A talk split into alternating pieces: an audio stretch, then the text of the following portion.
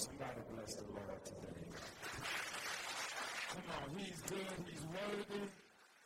Hallelujah. He's simply amazing. Hallelujah. Let's clap for him one more time. Come on, clap like you love him today. Amen. Clap like he's been good to you. Amen. Clap like you can't live without him. Amen. I don't know about you, but I can't live without the Lord. Amen. Amen. He's been good to me. Amen. Let us pray while we're standing. Amen. Father, in the mighty name of Jesus. God, I thank you, oh God, for your word. God, I thank you for today.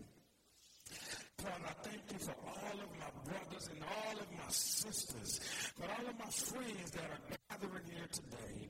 God, I thank you for them, God. I lift them all up before you today, God. Hallelujah.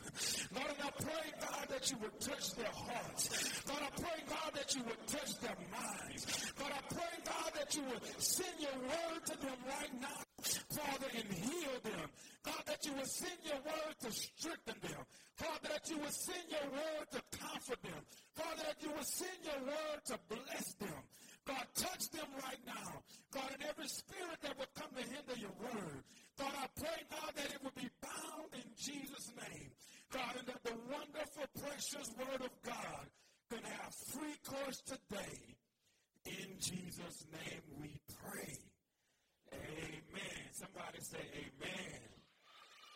Amen, dudes. Thank you, sir. Hallelujah. Amen. Going to get into the word.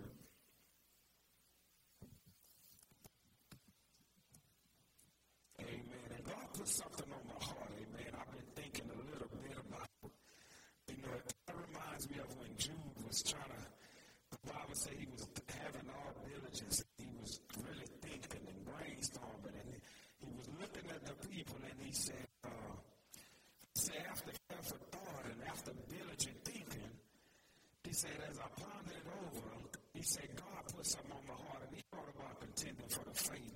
But in that same spirit that Jude had, with, as I thought about it, God began to put something on my heart, a message titled, Encourage Yourself in the Lord. How many of you know sometimes you just need to encourage yourself? Sometimes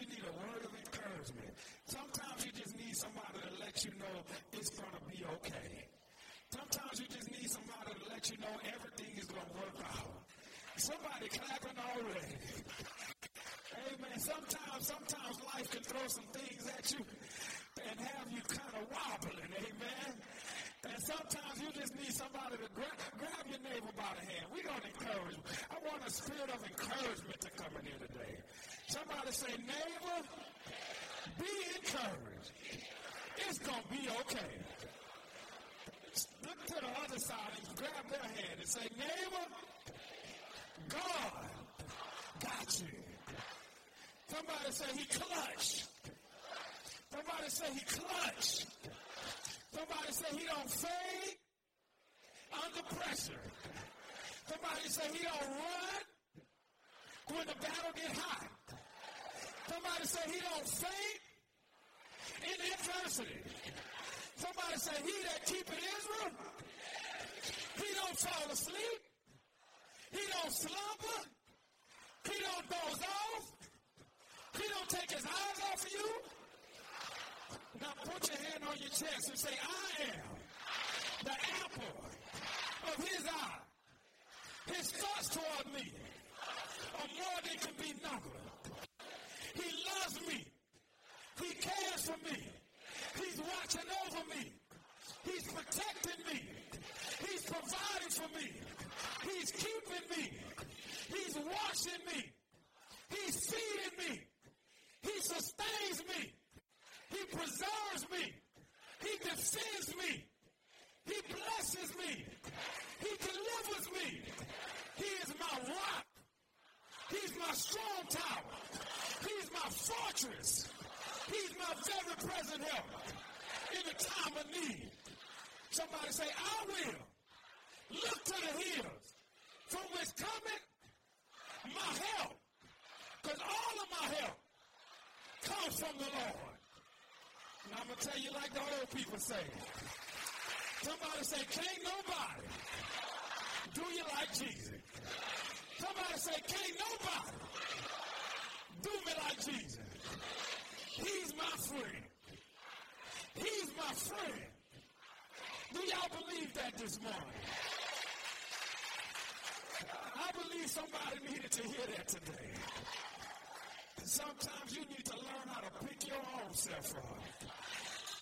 Sister feeling that already. I ain't even started preaching yet. Somebody say sometimes you gotta pick your own self up. Somebody say my my prayer line partner might not answer today. They get sick sometimes, y'all. Somebody say, Pastor, might not get to me today. But I know somebody that'll never fail me, that'll never leave me, never forsake me. Oh my God, I feel that already. Who's gonna help me preach, boy? That's what I'm talking about. Amen. Somebody say, be encouraged. I'm thinking about that song William Becton. He said, no matter what's going on, he said, be encouraged. One writer began to say, weeping may endure for a night. Somebody got some nighttime in their life right now? Somebody said, may endure for a night. But somebody say joy is coming. Somebody say the morning is on the way. See, this is what you got to realize. The way God has set the earth up, the sun and the earth, they're always moving. And somewhere it's dark, but somewhere it's sunny. So you might be on the side of the earth where it's nighttime, but just keep on living. It just it's gonna come right back on around. But when the nighttime comes, don't faint. Because if you faint in adversity, the Bible says your strength is what? How many of you know everybody gonna face adversity? I'm to read a few stories to you, two of them in particular, then I'm going to show you how one of them is going to reflect. But I don't want you to give up, amen? One man began to look at his soul and he say, soul. He start talking to himself. See, you're not crazy when you talk to yourself. You, the best person to talk to sometimes is your own self. Sometimes you can look in that mirror because who know you better than you? The Bible says, no, you're not your own self. You know when you're feeling bad. You know when you're down. And if you're a Christian and you're feeling down, you should say, so, why you disquieted in me? What's wrong with you? Why you feeling down? Why you sad? Hope thou in God. You got to tell your own self sometimes. Hope in God, soul. Sometimes you got to remind yourself of all of the things God has already done for you.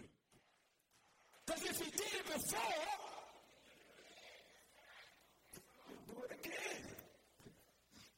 I want to read something to you. Let's go to 1 Samuel 22. And y'all, I usually, you know, I really, really thought long and hard about this message because I say, you know, sometimes, man, we get discouraged. You look in the world and sometimes people disappoint you. Sometimes you get let down. Sometimes your parents, sometimes your co-workers, sometimes your boss, sometimes your close friends, sometimes people in church and sometimes, you know, when you're looking at strength, and the source of your strength changes, you remember I told y'all constants and variables, there's only one rock. And sometimes the thing that you're looking to to be a strength in your life, if you're dependent on it so much, when it changes, it throws you for a loop. That's why you got to keep your eyes on Jesus. The Bible says, looking unto Jesus, He's the author and finisher of your faith. Sometimes we take our eyes off Jesus like Peter did on the water and we start sinking. How many of you know the Christian life is a water walk? Oh, I like that. I never said that. The Christian life is like walking on water. Because number one, you're not supposed to scientifically walk on water. People say you're not supposed to live holy. The Bible, one writer even said it like this, great is the mystery of godliness.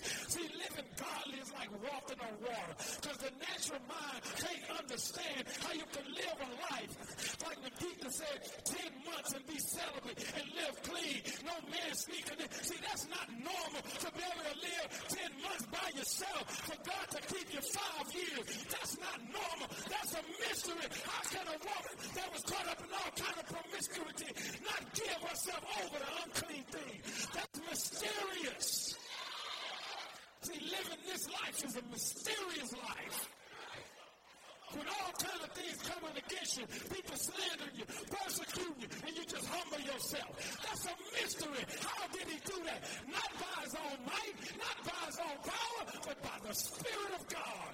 The natural minded man cannot even comprehend how a man can live such a mysterious life in the midst of a crooked and perverse generation.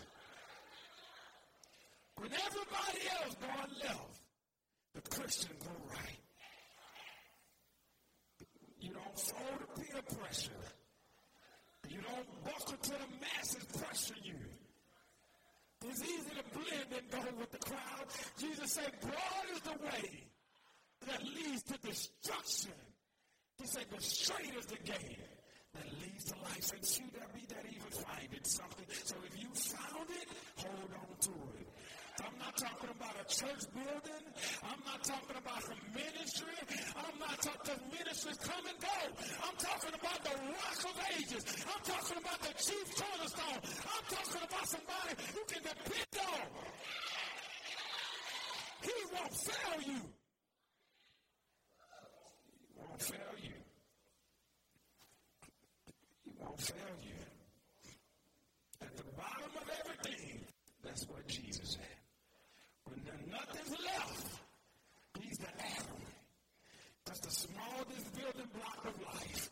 When else around you fades away, he'll be right there with you. So don't let yourself be swallowed up with disappointment and discouragement and you still got Jesus. Huh? If it's just you and him, better is little where love is. Huh? You might not have much, but you got Jesus right there with you. That's better than having the whole world. The Bible says, what advantage does a man have if he gained the whole world and lose his soul? There is no advantage to gaining the things of this world at the expense of your soul being lost. How many of you know discouragement, depression, all of that, that gets in the soul? So you got to become aware of your soul. You got to become aware with how you really feel. See, you don't want to be like the Pharisees, because they felt one way in the soul, but they dressed up the outside, so God couldn't help them. But when you're in true contact with the soul and you know that your soul is troubled, there's anxiety in there, there's things that you're battling with, you've got to be transparent about that. You've got to say sometimes your prayer might be, God, I really want to live for you, but it's hard. The spirit is willing, but this flesh just keep getting the best of me. Got to be honest if you want to be free. If you really want to be delivered, you got to be honest. Say, God, I want to serve you. Like Paul said, said, with my mind I want to do it, but every time I try, evil is all around me. It's evil. It's easy to do evil. It's knocking at the door. Right there. It's on your phone. It's on your computer. It's on your job. It's all around you. But you got to say, God, you got to help me. Oh, my God. Ooh. We're going to walk out of here feeling encouraged today. Hallelujah. Let's go to 1 Samuel 22. Somebody say you're in the right place. God got a word for you today. Hallelujah. Let's go to 1 Samuel. We're going to start at verse 20, chapter 23. 1 Samuel 22, I'm sorry, verse 1 to 5. And if I can, I'm going to try to paint a picture to you about the spirit that was in this cave. Hallelujah. Psalm 22, verses 1 to 5. Hallelujah. Okay, so here we go. says, Therefore, we all know David was on the run at this point in his life. Amen. He knew God called him, but Saul was chasing him. Amen. And so in that in that moment of life, look where he ended up. David therefore departed there and escaped to the cave of Adullam. Some of y'all are like y'all in a cave right now. A cave is where you escape. The Bible said escape, you know, when you don't want to be bothered. The isolation. You don't want to talk. You don't want to answer the phone. You don't want nobody to check on you. See, that's not a physical cave, that's a mental cave. See, when you just want to binge watch on Netflix, when you just want to eat ice cream all day, that's escaping to the cave. Anybody ever wanted to escape and just get in a cave? Anybody, do I have any real humans in here that sometimes you just want to hide from the world?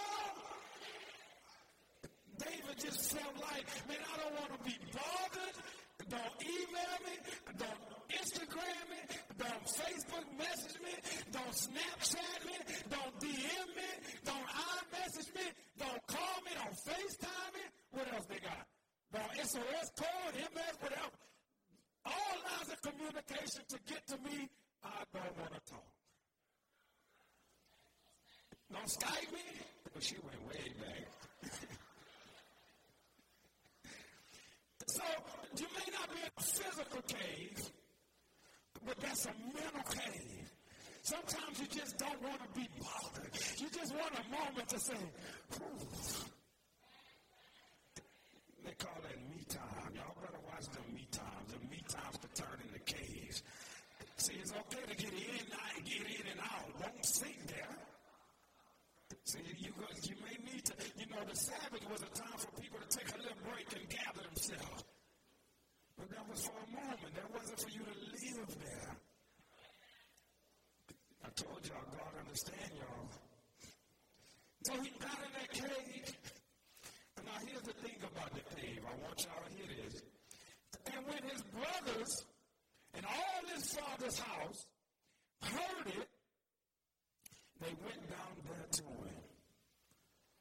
Now, they didn't go down there to lift him up. They went down there because, well, David got problems. Well, I got some too. we to go all sit in the cave and talk about our problems. Lord have mercy. What you call that? Pity party. That's not a good party, y'all. You don't, you don't want to be in them kind of parties. Amen. Then he says, now look who else came. And everyone that was distressed or stressed out, everyone that was in debt. Boy, when you got bills that you don't know how you're going to pay, boy, that can get you in a mood. That can, like them, kids, them teenagers say, make you feel some type of way.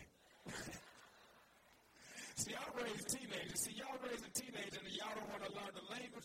Y'all better start understanding what people talking about. Because they're not going to talk to you in the way you can communicate. That's why the Bible says when you design a spirit, I mean, you got to understand what are you really trying to say. When I saw some some of the text my son do, they just have about five words. And I'm like, what that mean? It's a whole sentence. Boy, that a whole sentence. All I saw was five letters, I mean. I saw five. I say, what's that? Oh, that means, and I say, how in the world? That's a complete sentence. And all I saw was five can be communicating things, and you sitting up there with your head in the sand, and they could learn everything you can.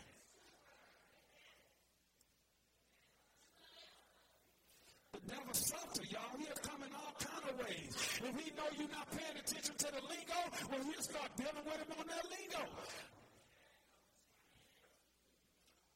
Preacher say, investigate.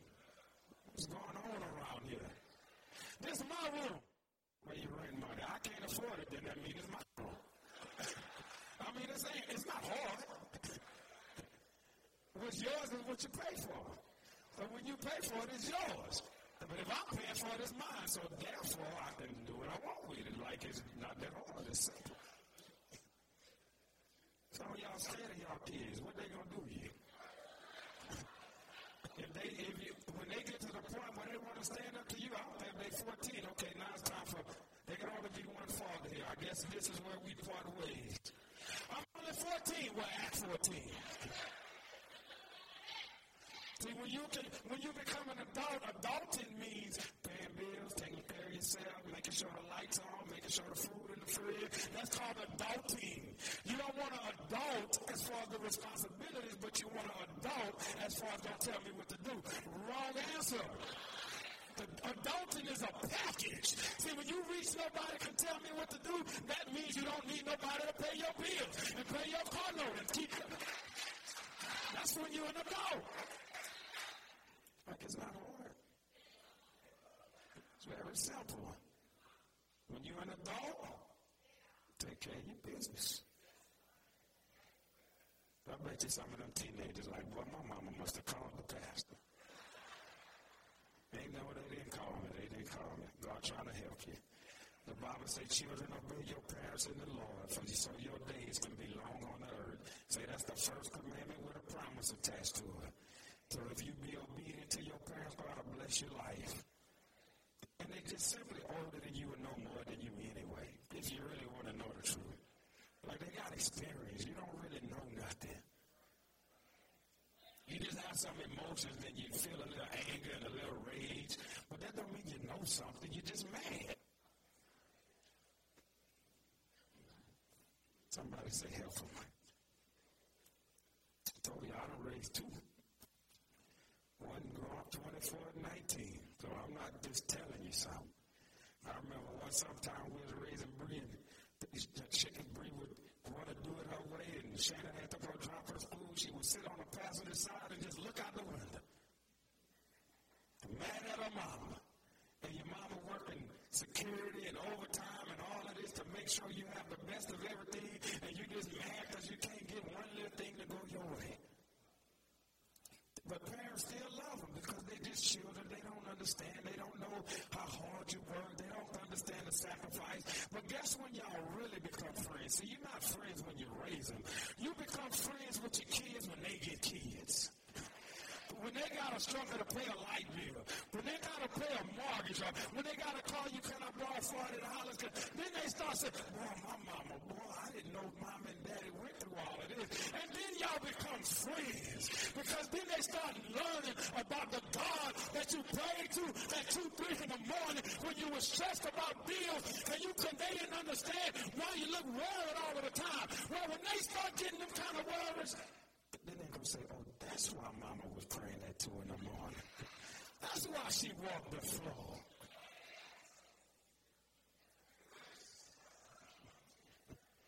But when you're raising kids, be patient with them, long suffering with them, discipline them, but they don't get you right now. your kids, they don't understand where you're coming from right now. But you got to be steady.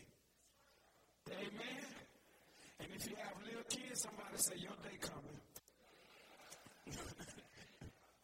One of the worst things you can do is say, not my child, and my child would never. Remember them two things right there. Never say, not my child, because when you say, not my child, your child will be pulling off all kind of underhanded. Let me give you a tip on raising children. This is a good one right there. Remember how you was. See, when they don't want to talk, just jog your memory and say, okay, because you produced them, so some of your personality is in there. So if you're trying to figure out what they're up to, think about how sneaky you used to be and say, oh, that's what she up to. Okay, all right.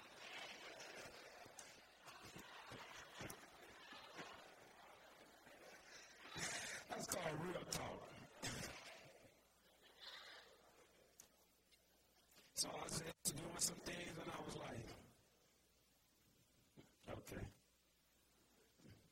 I know what you're up Okay. See, and that's the one, the worst thing your child can do is think they don't know what you that you know what they're up to. All right.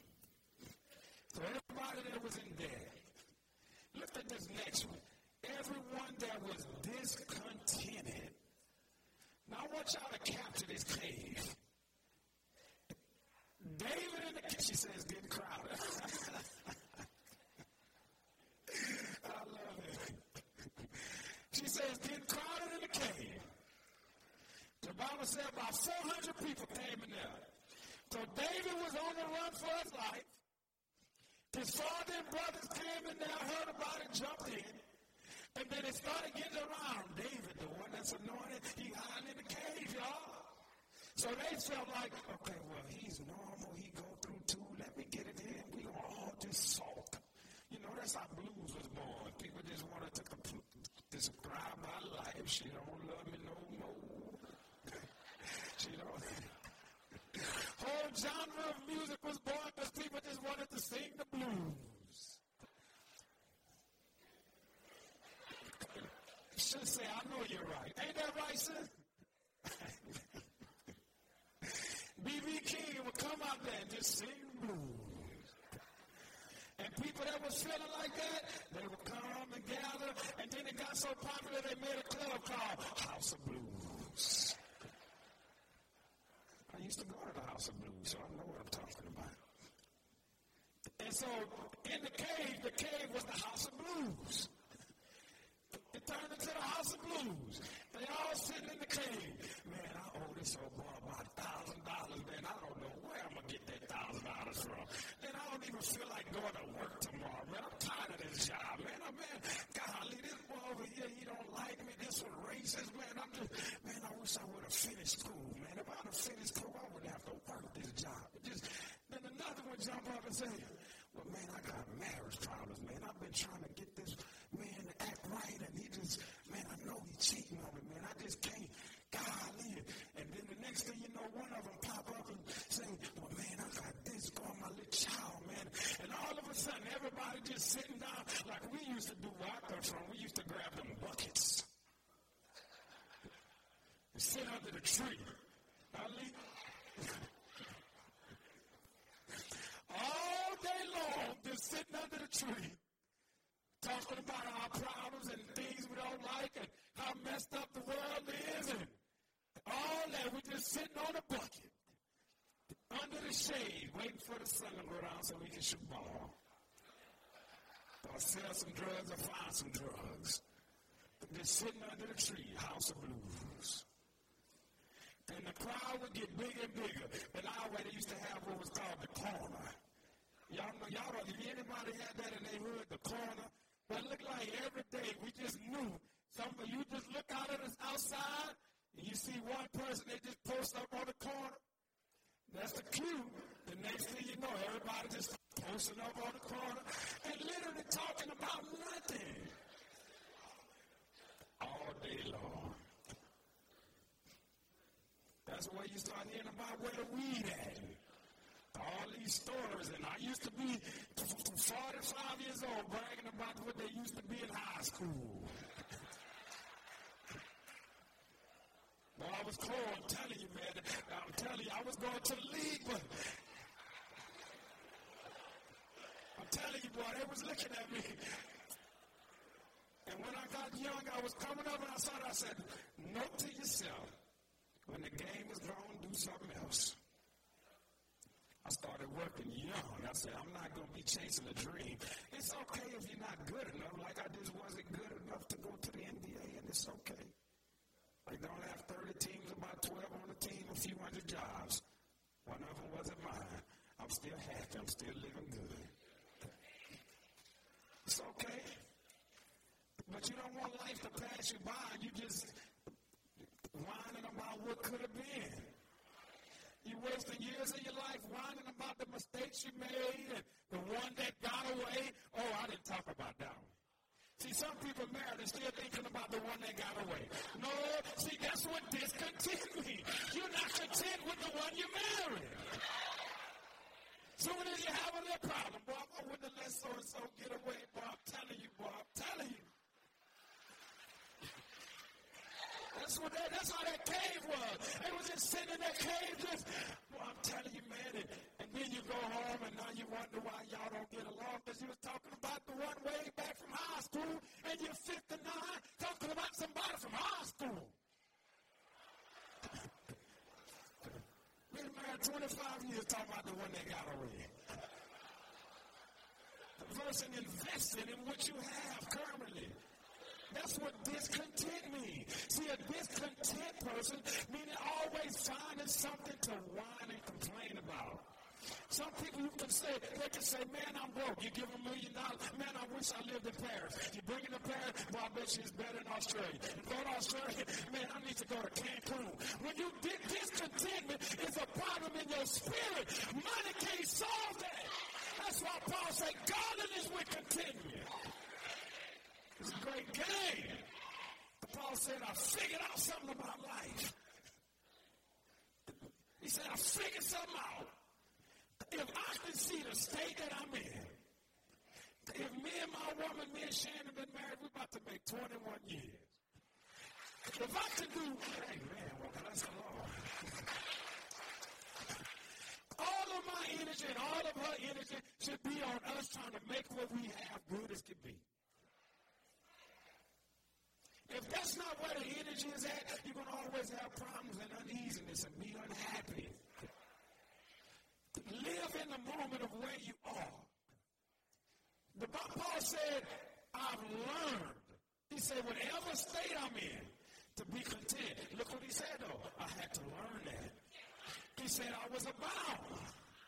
Meaning, when you're in abundant living, you don't really manage your money like poor people. Because you got a lot. You might waste a hundred here, might go buy some shoes that you don't need. You might get a car that you don't really need. It's not practical, but you can afford it. You know, God is good. You got plenty. You can just kind of do what you want. Been there, done all of that. But then, you, life changes on you. See, the Bible say don't trust in uncertain riches because they have a way of getting wings like birds and flying away. So if your trust is in that, when it changes, you don't know how to handle it. So Paul said, I had a lot, and then my life changed. Now I'm a base. I got to shop in Goodwill. I messed up with 2019. I'm in 09. Some people can't deal with that. But look what Paul said. He said, I learned. Meaning I had to allow my mind time to process my new reality. And when I understood that my new circumstances were like this, God was still with me. I still had clean clothes. God still making sure I have food to eat. I may not have everything I used to have, but I still have God, and God can turn this thing around. I used to be married. I used to have kids. I used to, life was gone. And then, so God can be with you in that. So Paul said, in other words, he said, I had to adjust. See, when you have joy, joy helps you adjust. But happiness is just based on how things are going. But joy is, okay, I still have God. That's good enough. That's enough to rebuild. That's enough to start over. I used to make 10 grand a month, now I make a thousand, so I gave a thousand, now I'm gonna give a hundred. Like you just adjust, you just adapt. That's the seeds of life. Somebody say it's okay. It happens. Somebody say just keep on living. And it'll turn again.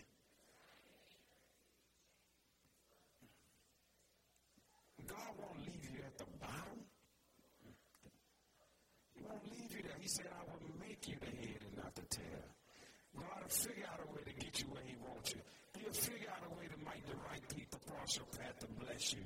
God got all of that, but does whatever state you in, bless him right there. Oh, Lord Jesus. Somebody say, bless him right there. Amen. So everybody in there having their little house of blues in the cave. And look at it. And David became a captain over him. Somebody got to be strong in the circle.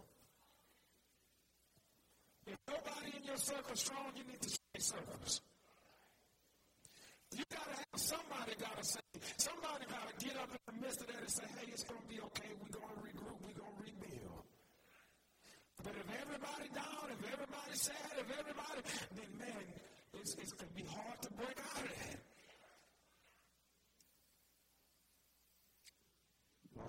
Have mercy, help us. And there were with him about 400 men. Say it again, Sister Dana, what you say? They got crowded in that. you got 400 discontented, dead, stressed out people sitting in the cave and the captain running for his life. Can you imagine the spirit in that cave? I guarantee you the energy level wasn't high. I guarantee you the shoulders wasn't back. Guarantee you the heads wasn't like this. I can tell you the body language in that cave.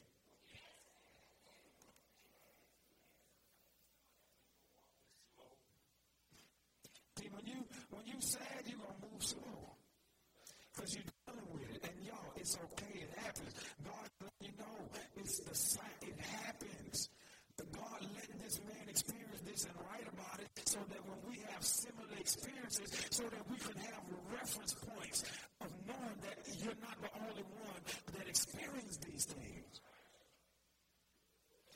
And yes, it does happen to good people. Sometimes bad things happen to good people. And sometimes it can happen to you unprovoked. Job was minding his business. And powers above him, the devil and Satan, the devil and God start having dialogue. Job going out there conducting business, going on with life, making deals, taking care of his family, being a blessing to his wife. And he didn't even know that God and Satan was having a conversation about his life. There's forces up here that's bigger than you. And sometimes the devil goes to God and God lets him loose to come at us. That's why sometimes we don't know, but we got to trust him. So David is in the cave, 400 people in the cave, everybody sad. Lord have mercy. Look at verse 5. so in verse 5, notice how God did this. See, God was monitoring the cave. The word didn't come from in the cave for them to do something different. The word came from outside of the cave. See, that's why you need to be keep yourself in a godly place because God is monitoring you and God is going to send a word to give you direction on the next step. So look what the prophet told him. And the prophet Gad said unto David, somebody turn to your neighbor and say, neighbor, God has something to tell you.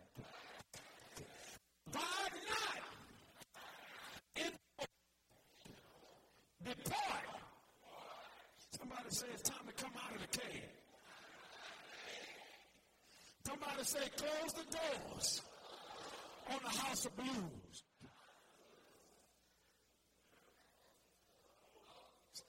Close it. You know how you close the door to the house of blues?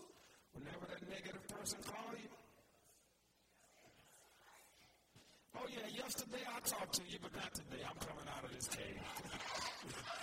yeah, I was feeling a little bad, but I went to church today, and the Lord told me it's time to come out of the cave. The Lord told me it's time to stop the pity party. The Lord told me it's time to start stop soaking in all of my misery and all of my problems. The Lord is telling me it's time for me to wash my face and gather myself and get myself together because He still got great things for my life. Somebody say, come out of the cave. Now, y'all don't have an emotional attachments to them caves because, you know, when you sit in a cave for a long time, you, the grass wear out, and you get you a little spot and a little corner. See, and you can sing. That's why God want to grab you before you sing. You can't stay in the cave too long because then you get comfortable there, and it becomes a way of life when it's only supposed to be an experience. You don't want what was supposed to be an experience to become a permanent fixture in your life. You get locked in there. Somebody say, I'm coming out of this cave. Somebody say, I've been sad long enough. Somebody say, I've been distressed long enough. I've been in debt long enough.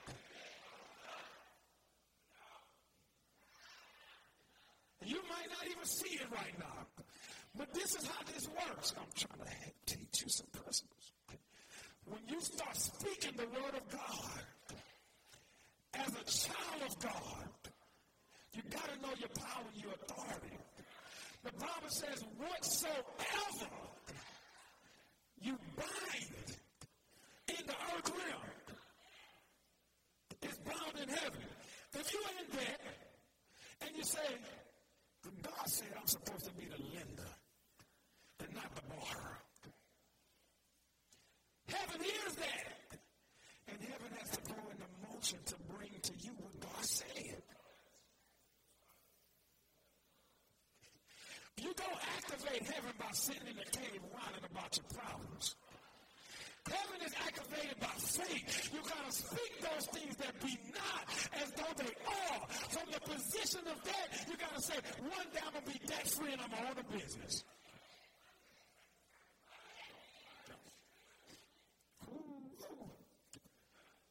You gotta speak that in the cave, though. See, when you when you in a position that don't seem like what this word is saying, start speaking what the word is saying. Don't miss what I just said. When you start speaking what the word says, heaven mobilizes to bring to pass what you spoke. But now let me teach you something about heaven. Heaven can't respond when you have two minds. See, when you're in the cave enjoy the cave, you can speak the word, but if your mind not made up to do what it takes to wait on God to manifest it, because you speak the word, but then tomorrow you're back in the cave. And God got all these angels getting ready to go, and then he see you complaining again. He on, hold on, hold on. Hold on, hold on, hold on. Don't move, don't move, don't move. Look like they like the cave. Don't move, don't move, don't move, don't move, don't move. You speak that word. The Bible said, let him ask in faith, nothing wavering.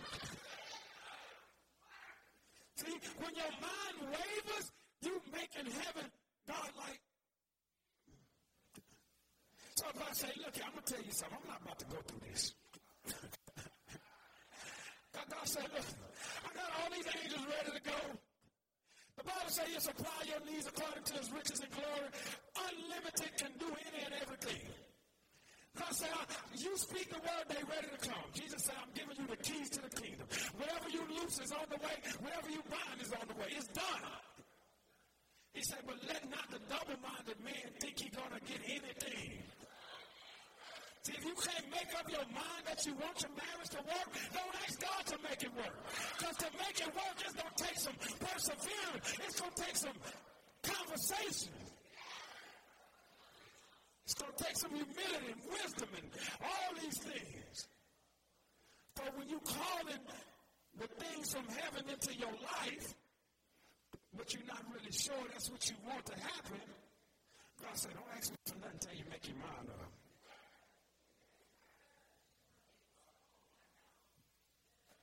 God said, when, you, when you're ready to be free, I'll meet you at the altar. And it don't take long. The Bible says a man had a withered hand. Jesus said, stretch forth your hand. But immediately the wither went away and it was made whole. The Bible says one man's eyes was uh, closed, couldn't see. He put spit, boom, immediately. One man got in the water, boom, immediately. It don't take all day, it takes faith. It don't take all day, it takes faith.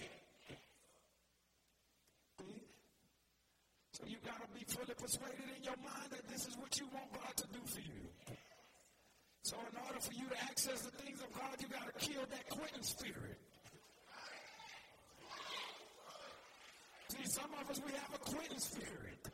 We have a great idea, then we start to go forward. As soon as it get a little challenging, man, I got to find something else to do. Nothing great is easy. You can't always want to quit every time it get hard. I quit. Then you go do something. I quit that too. I quit. And guess what you teaching your kids? How to quit. You're supposed to get off at six. He get home at three. You at home. Why are you home? I quit again.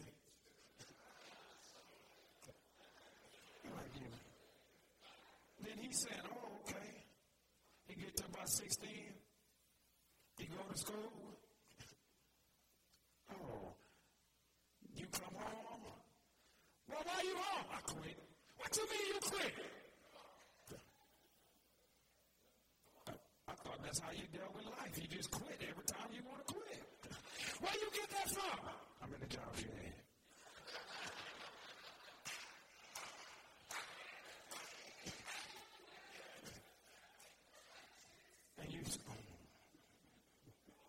see?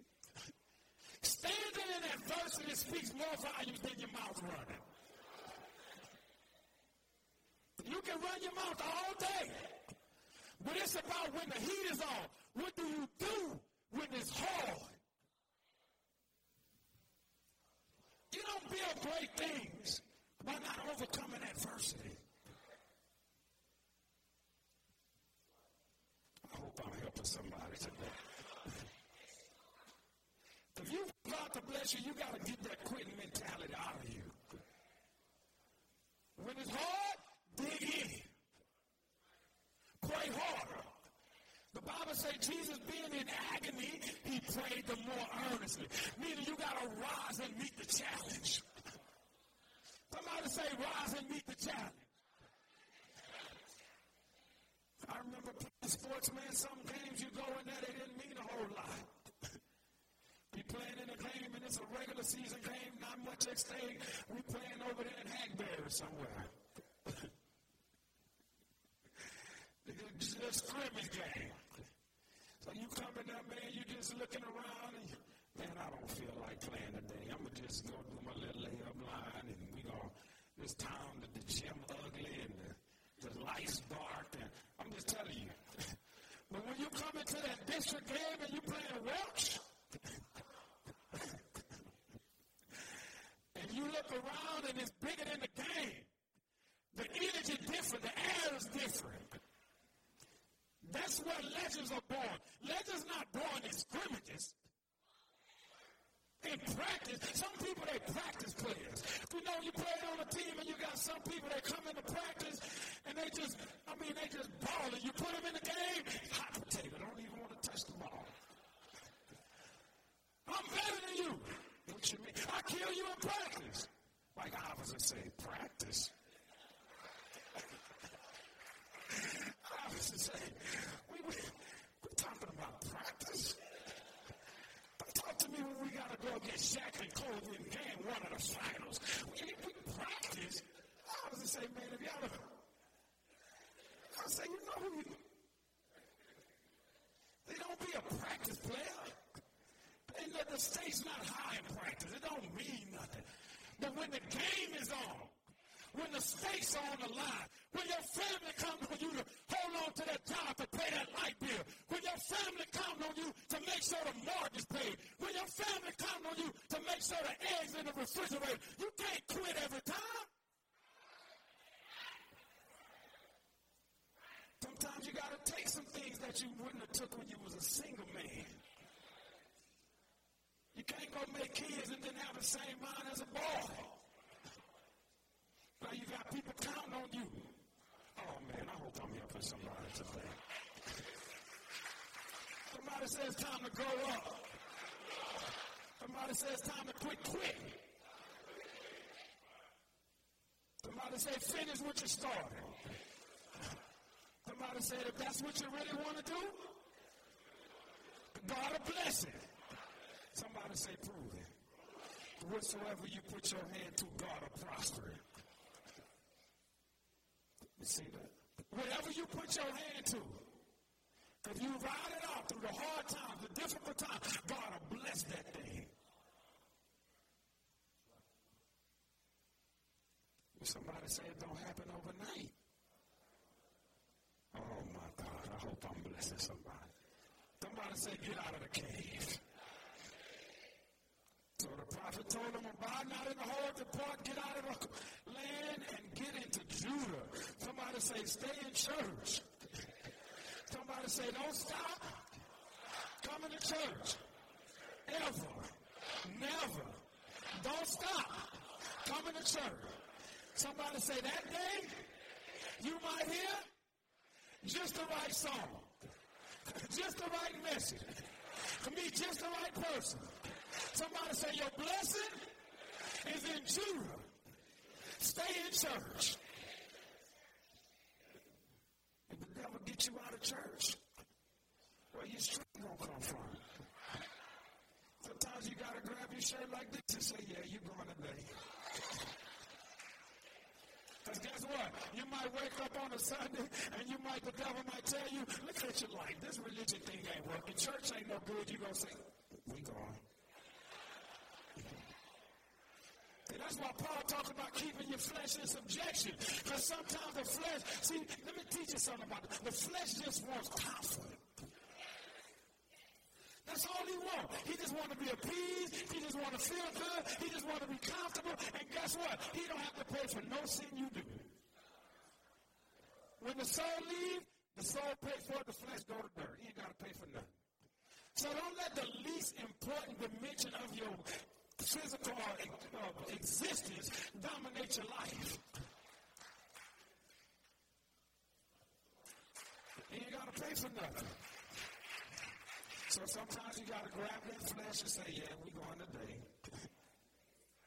Get in the car, 95.5, your flesh might say, just put 95.5 on. No. We're going to put this good music on. See, the worst thing you can do when life change is change your behavior. When life changes, keep doing what you was doing. Don't change nothing about your walk with God when life throw you a curveball. You just stay consistent. Just stay right there. Stay right there.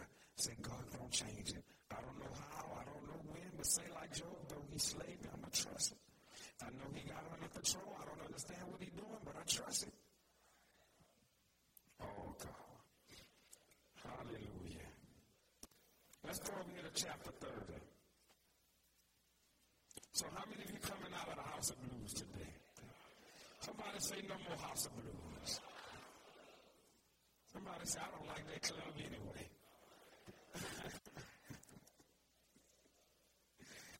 Lord Jesus, no more house of blues. All right. Now look at this, y'all. He said, and it came to pass when David and his men would come to Ziklag on the third day that the Amalekites had invaded the south and Ziklag and smitten it and burned it with fire. Now I want y'all to look at what this man went through. They took his wife captive. They didn't slew anybody. They took the great and the small. They carried them away, and they went on their way. Look at verse 3. So David and his men came to the city, and behold, they started looking at the city, and they rolled up on the city, and they said, What in the world happened while we were out doing God's will? You never had that question? Why all of this happening? All I'm trying to do is serve God. But David was serving God, fighting the Lord's battle, and he came home, his house was burned. His wife was gone. The kids was gone. He was homeless, wife gone, family gone. Can you imagine that? Can you imagine that? This is our brother in the Lord. So look what happened. So David came, his house was burned, wives, sons, daughter taken captive. Then David and the people that were with him, they lifted up the voice and wept. Y'all, look how long they cried. They cried until they didn't have no more tears. They had no more power to weep. Any witnesses? I'm just talking about life. the Bible says he got home, house burned down, and he didn't have no more power. And then, so David crying, the people crying, and then the weeping, see, there's different types of crying. A weeping cry is a regret, meaning I wish I could have done something different. See, so David, David was saying this, and all of the people, I should have been there. David said, man, there's no way I would have let him burn my house down. There's no way. but life happens sometimes. Some things out of our control. Amen. But now look what happened next. So, and David, two wives were taken captive. Not one of them, both of them. Oh, here they have the Jezreelites and Abigail, the wife of Nabal the Carmelite. And David was greatly distressed. But had all this going on, look what happened next. So the people spake of stoning him.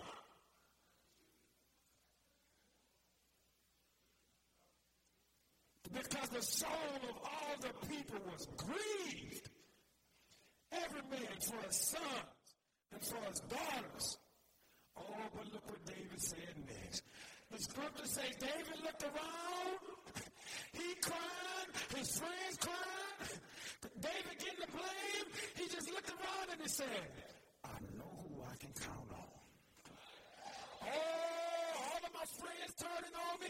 Everybody mad at me. Every, but I got one person in my corner that when everybody want to stone me, when everybody grieve, when everybody upset, I got one person I know I can fall upon. The Bible says he remembered his God and he began to encourage himself in the Lord. Oh, I felt that. The Bible says David encouraged himself. Somebody say you got to learn how to encourage yourself. Somebody say self, be encouraged. Do y'all mean that? Your soul listening. Now, if you didn't feel something, if you didn't feel your mood lightening up, then you didn't really say it to the right. Somebody say, soul, be encouraged in God.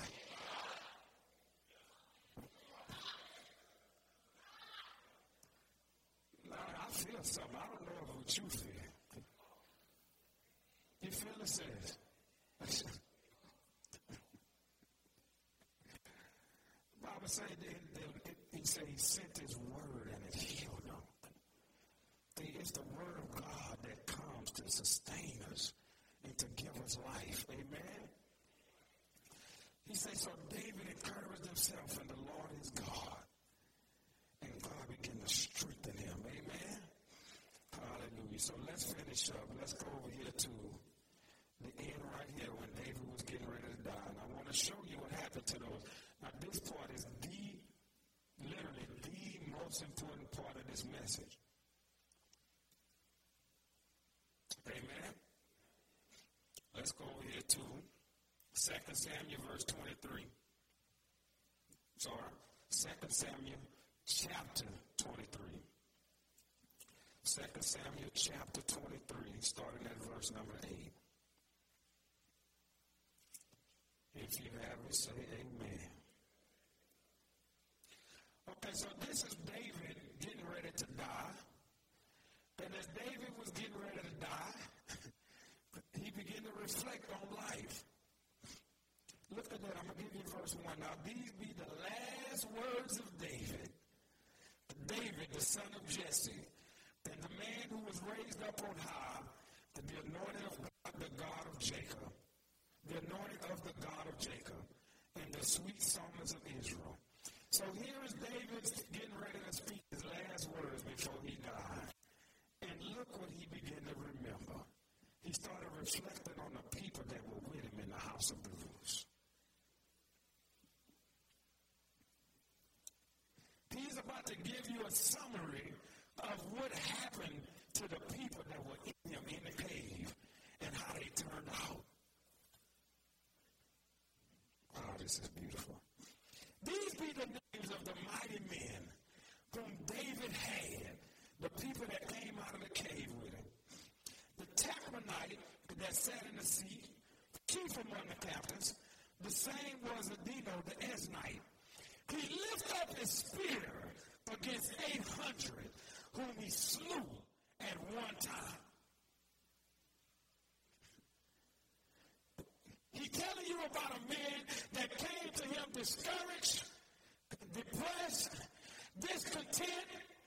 David, when David began to encourage himself, that courage started getting on the people that was around him.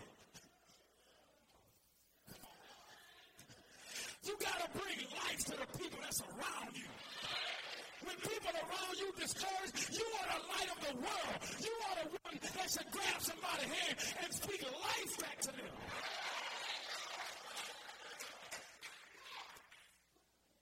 That man came to David whining about life, and he walked out of there so strong. He grabbed his sword and slew 800 men.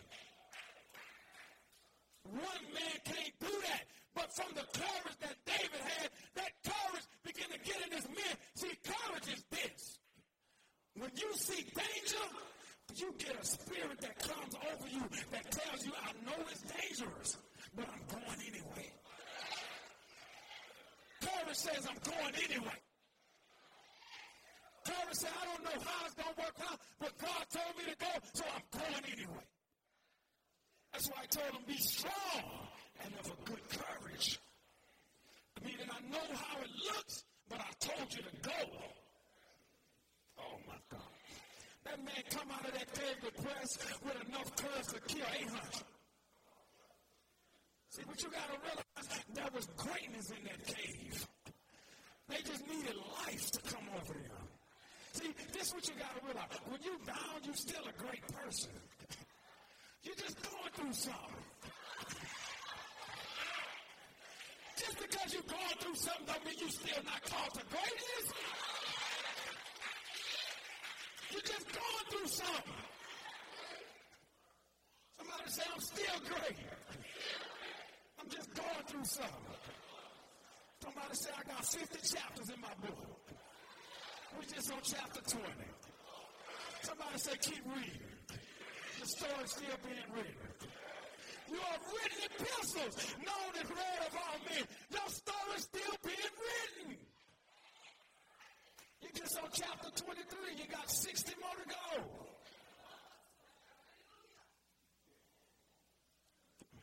That divorce, that's chapter 28. But the remarriage is in chapter 38. Chapter 29, you write about the divorce. Chapter 29, you talk about how hard it was. Chapter 30, you start building yourself back up. Chapter 31, man, I'm, you know what? I'm not that bad of a person. Chapter 32, you're getting yourself together. Chapter 35, you're working again. Chapter 36, now you got your, I'm going to use one of the teenager words. Well, I don't even know if I want to use that word. You're feeling good again. Chapter 37, you meet somebody. Come on, man. Chapter 34, you got back in the gym, start trimming up. You got somebody say you got to keep writing. Your book not over. You're just going through something.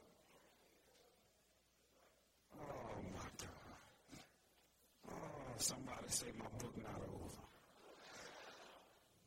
Some of y'all might write some books. Let's take the might out of it. Some of y'all write some books. Look, her hand flew up. See if you got books and you start writing. What you waiting on? Tell your story. Bless somebody. Hallelujah. So this man slew 800. Then the next one it says, boy, this is beautiful. And after him was Eleazar, the son of Dodo the Ahohite, one of the three mighty men with David, when they defied the Philistines that were gathered together to battle, and the men of Israel were gone away. He arose and smote the Philistines until his hands was weary. He was so determined to keep fighting, he got so tired. Look what it says. His hand clave unto the sword. See, sometimes when you fight and you get weary, you got to make sure your hands stay on God's word. No matter how hard it gets, don't take your hand off your sword.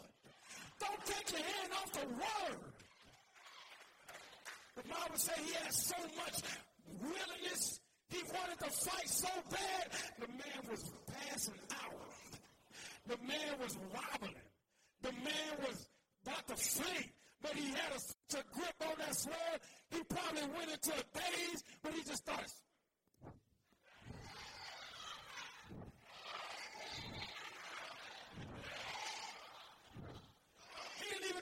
Was hit.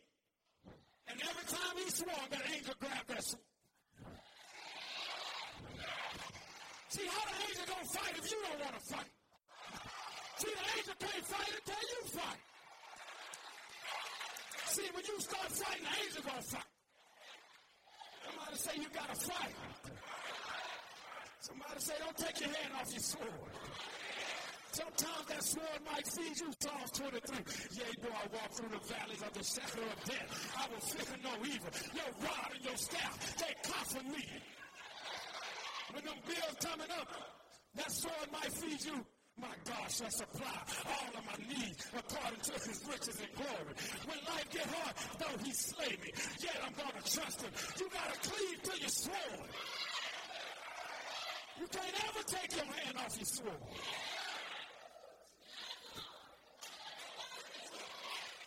Somebody say, hold on to your sword. Somebody say, the sword of the Spirit is the word of God. It's quick. It's powerful. It's sharper than any two-edged sword. Never let your sword go. When the devil gets you to the point where you don't want to get in your word, he got you. Somebody say, never no more, devil. Ain't never taking my hand off this sword. That was revelation. I could see it. When he swung, see, that's why the grace of God says, in your weakness, you're made strong. That's what the Bible said. When you weak, swing anyway. The weaker you get, the more you should swing. When you weak, just start just like the girls used to. When I, the girls, man, they were just.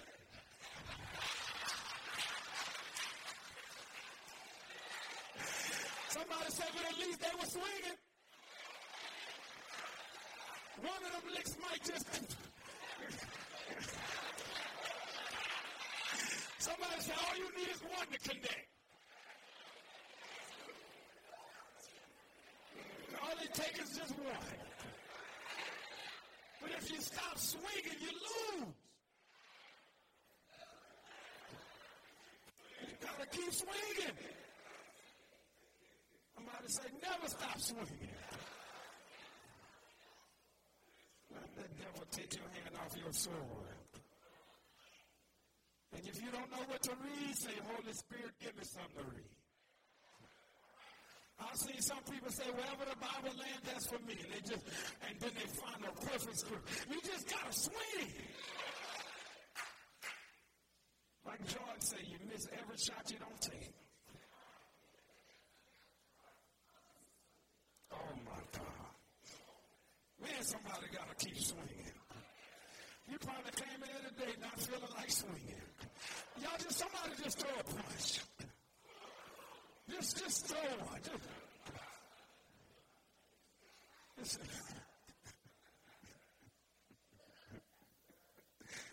Friend of mine, Perk, told me yesterday, he said, man, I took up boxing. He said, a cardio. And I say, boxing? And we started. And he said, yeah, there's a skill. There's a technique to it. I'm learning. See, you got to swing. And then what happened is when you start swinging, the Bible says he's teaching me how to walk. See, if God seeing you a mind to swing, he'll teach you how to swing. See, he'll take you from babe. See, a babe swinger, he's unskillful in the word. But when you start to grow in the word, you become skillful. We know which scripture applies to which situation. You know how to go in the Bible and get what you need when you need it. You know how to go in the word for yourself. You start saying things like this, I don't need a man to teach me because the Holy Ghost that's on the inside of me, he's going to teach me all things. I don't have to wait for somebody to tell me where to go. The Holy Ghost is my comforter. He's going to lead me and guide me. See, when you grow up, you stop being so dependent on humans. Your faith don't get shaken when humans get off course. She said, say that again, all right. Your faith don't get shaken when humans get off course. You start to get skilled in this thing. But you can't get skilled if you don't swing. But David said he could teach my hands how to walk. You start swinging, the Holy Ghost will start teaching you how to throw it. The devil come and say you're not good enough, and that Holy Ghost will say, He that's in me is greater than he that's in the world. You just start chopping them up. Every time he tell you you're not worthy, there's no condemnation to them that's in Christ Jesus. Every time he tell you your marriage not to work, what God has put together, let no man try to cut. Everything he throw at you, when somebody being negative, evil communications, corrupt good manners. I don't want to talk to you no more. See, every scripture is like a sword in your hand. In every situation of life, you got something you can grab. And then you get to the point where the devil say, Peter, I know. I ain't messing with that one. Paul, I know. See, when I hit him with this, and when he came to Iconium, I hit him with one so hard they had to let him down in a basket. I thought he was dead. That boy started praying under the rocks. His head came up. He was preaching the next day. I ain't messing with him. He crazy.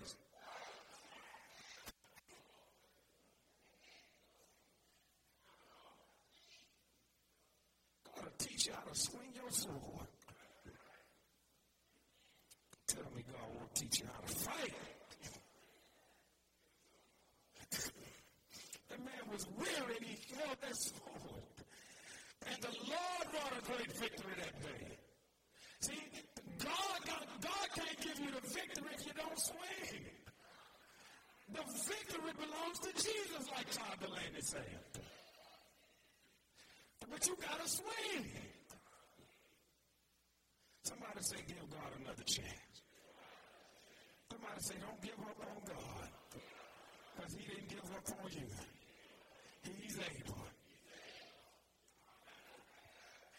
God is able to do what he said he could do.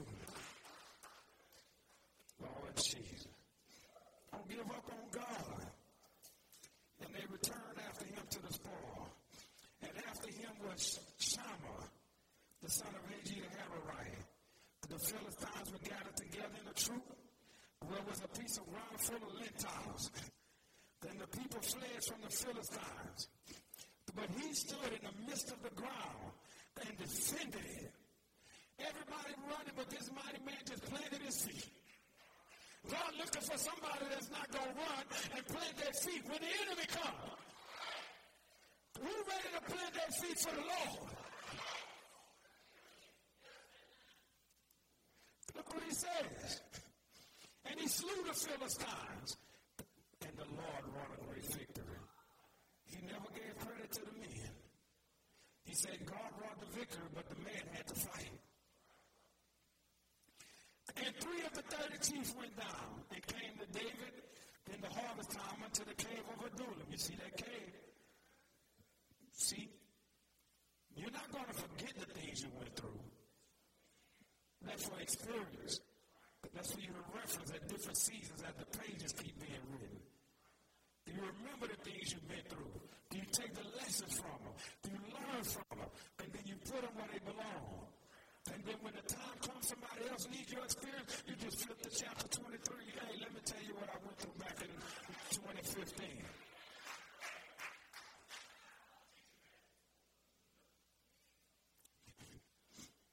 It said, and David was then in a hole, and the garrison of the Philistines was then in Bethlehem. Look what happened. David longed and said, Oh, that one would give me drink of the water of the well of Bethlehem, which is by the gate. And the three mighty men break through the host of the Philistines. And they drew water out of the well of Bethlehem, but that was by the gate. And David took it, and they took it and brought it to David. Nevertheless, he would not drink of it, but he poured it to the Lord. And he said, Be it far from me, O Lord, I should do this. Is not this the blood of the men that went in jeopardy of their lives? Therefore, he would not drink it. These things did these three mighty men. What's the moral of the story? When you treat people right, they'll put their life on the line for you. If you want people to be loyal to you, just treat them good. Treat people right. Take care of people. Be kind. Be courteous. And when you have a need, people will be there for you. But how you expect somebody to be there for you when you don't treat them right? Y'all, this, these men broke out of the cave to be a blessing to David.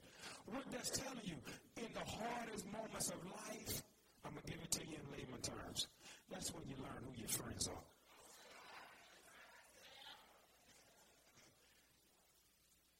The Bible said, when goods increase, they that increase, they that consume them increase also. Meaning the rich have many friends. When people think you're doing good and you're on top, you're going to meet all kind of people. If you're a young person and your parents bless you with a car, you're going to have friends you never even knew. That, then girls don't talk to you that you never even... That's how this world is. When people think you have something, they want to be your friend. But you find out who with you in a hard time. When you're in the cave, who willing to be with you in the cave?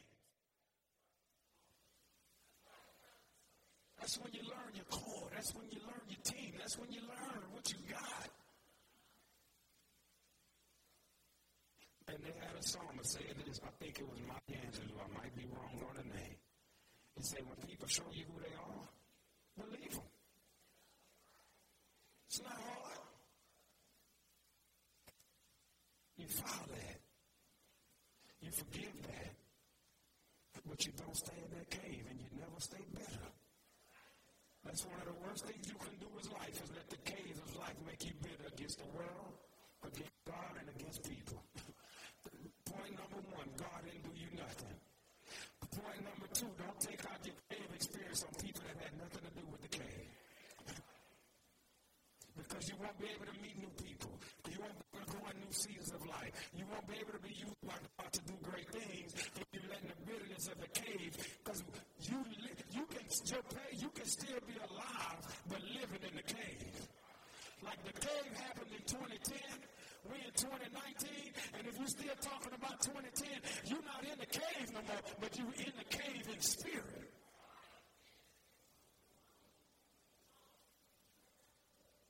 Amen.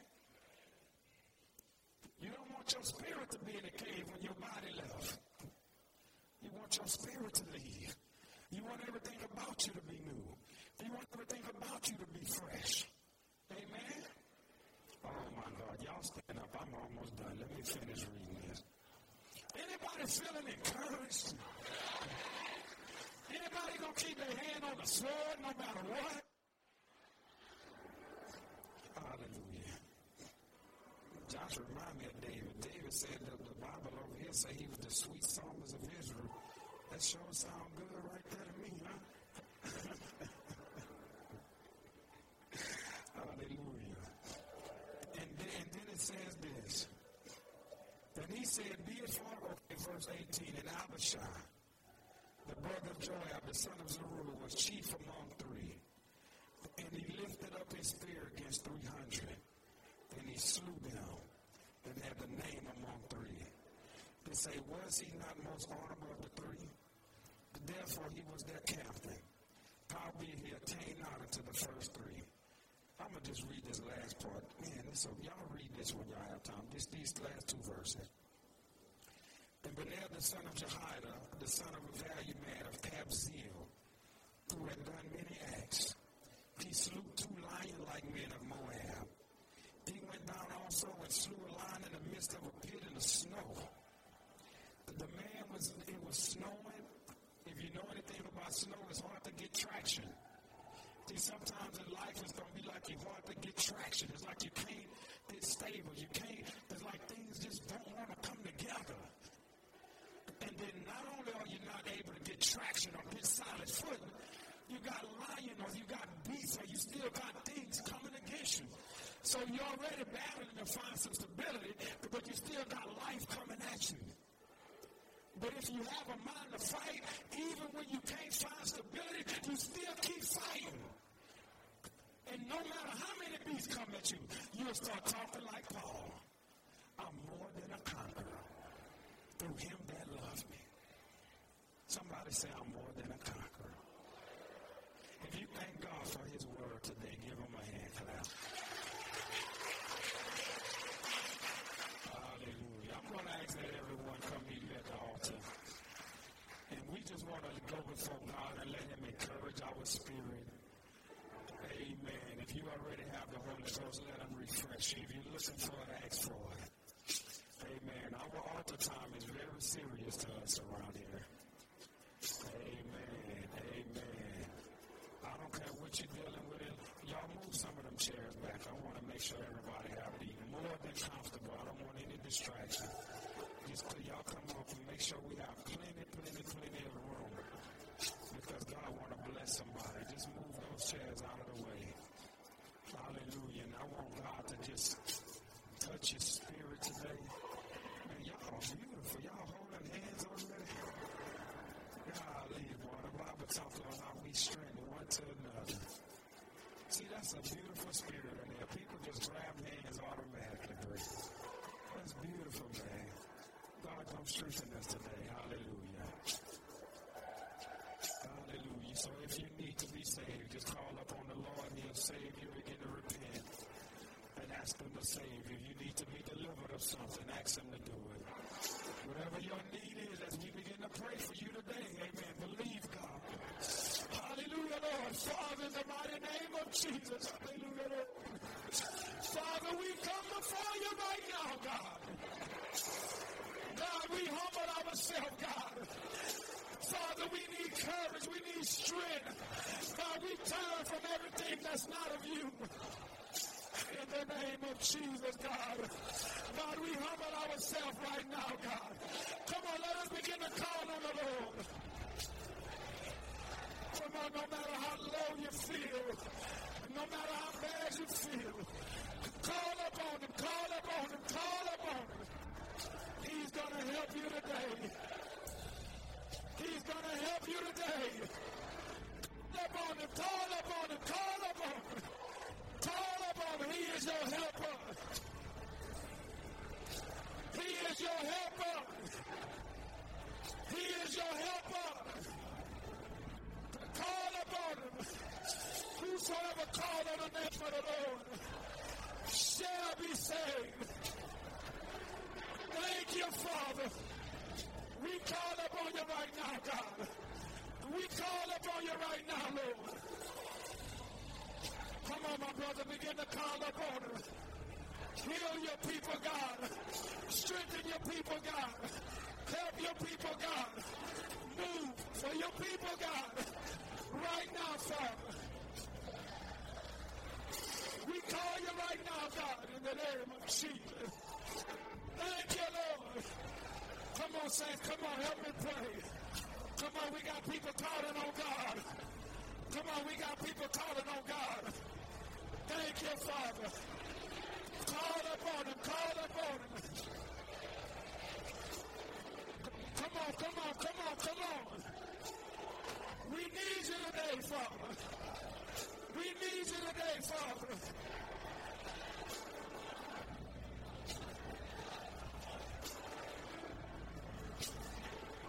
Right now, God. Right now, God. Right now, God, in the name of Jesus. Thank you, Father. We thank you right now, God. God, strengthen my brother, my Lord God. God, help my brother right now, God. God, encourage him right now, my Lord God. Right now, God, our hearts are before you, God. God, we are humble before you, God. We need you right now, God. In the name of Jesus, God. Right now, my Lord God.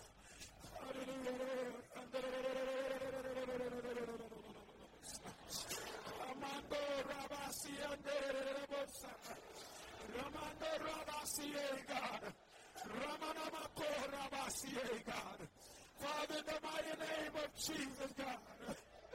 Oh, God, we call you. We call you right now, God. We call you right now, God. We call you, Lord. We call you Lord. We call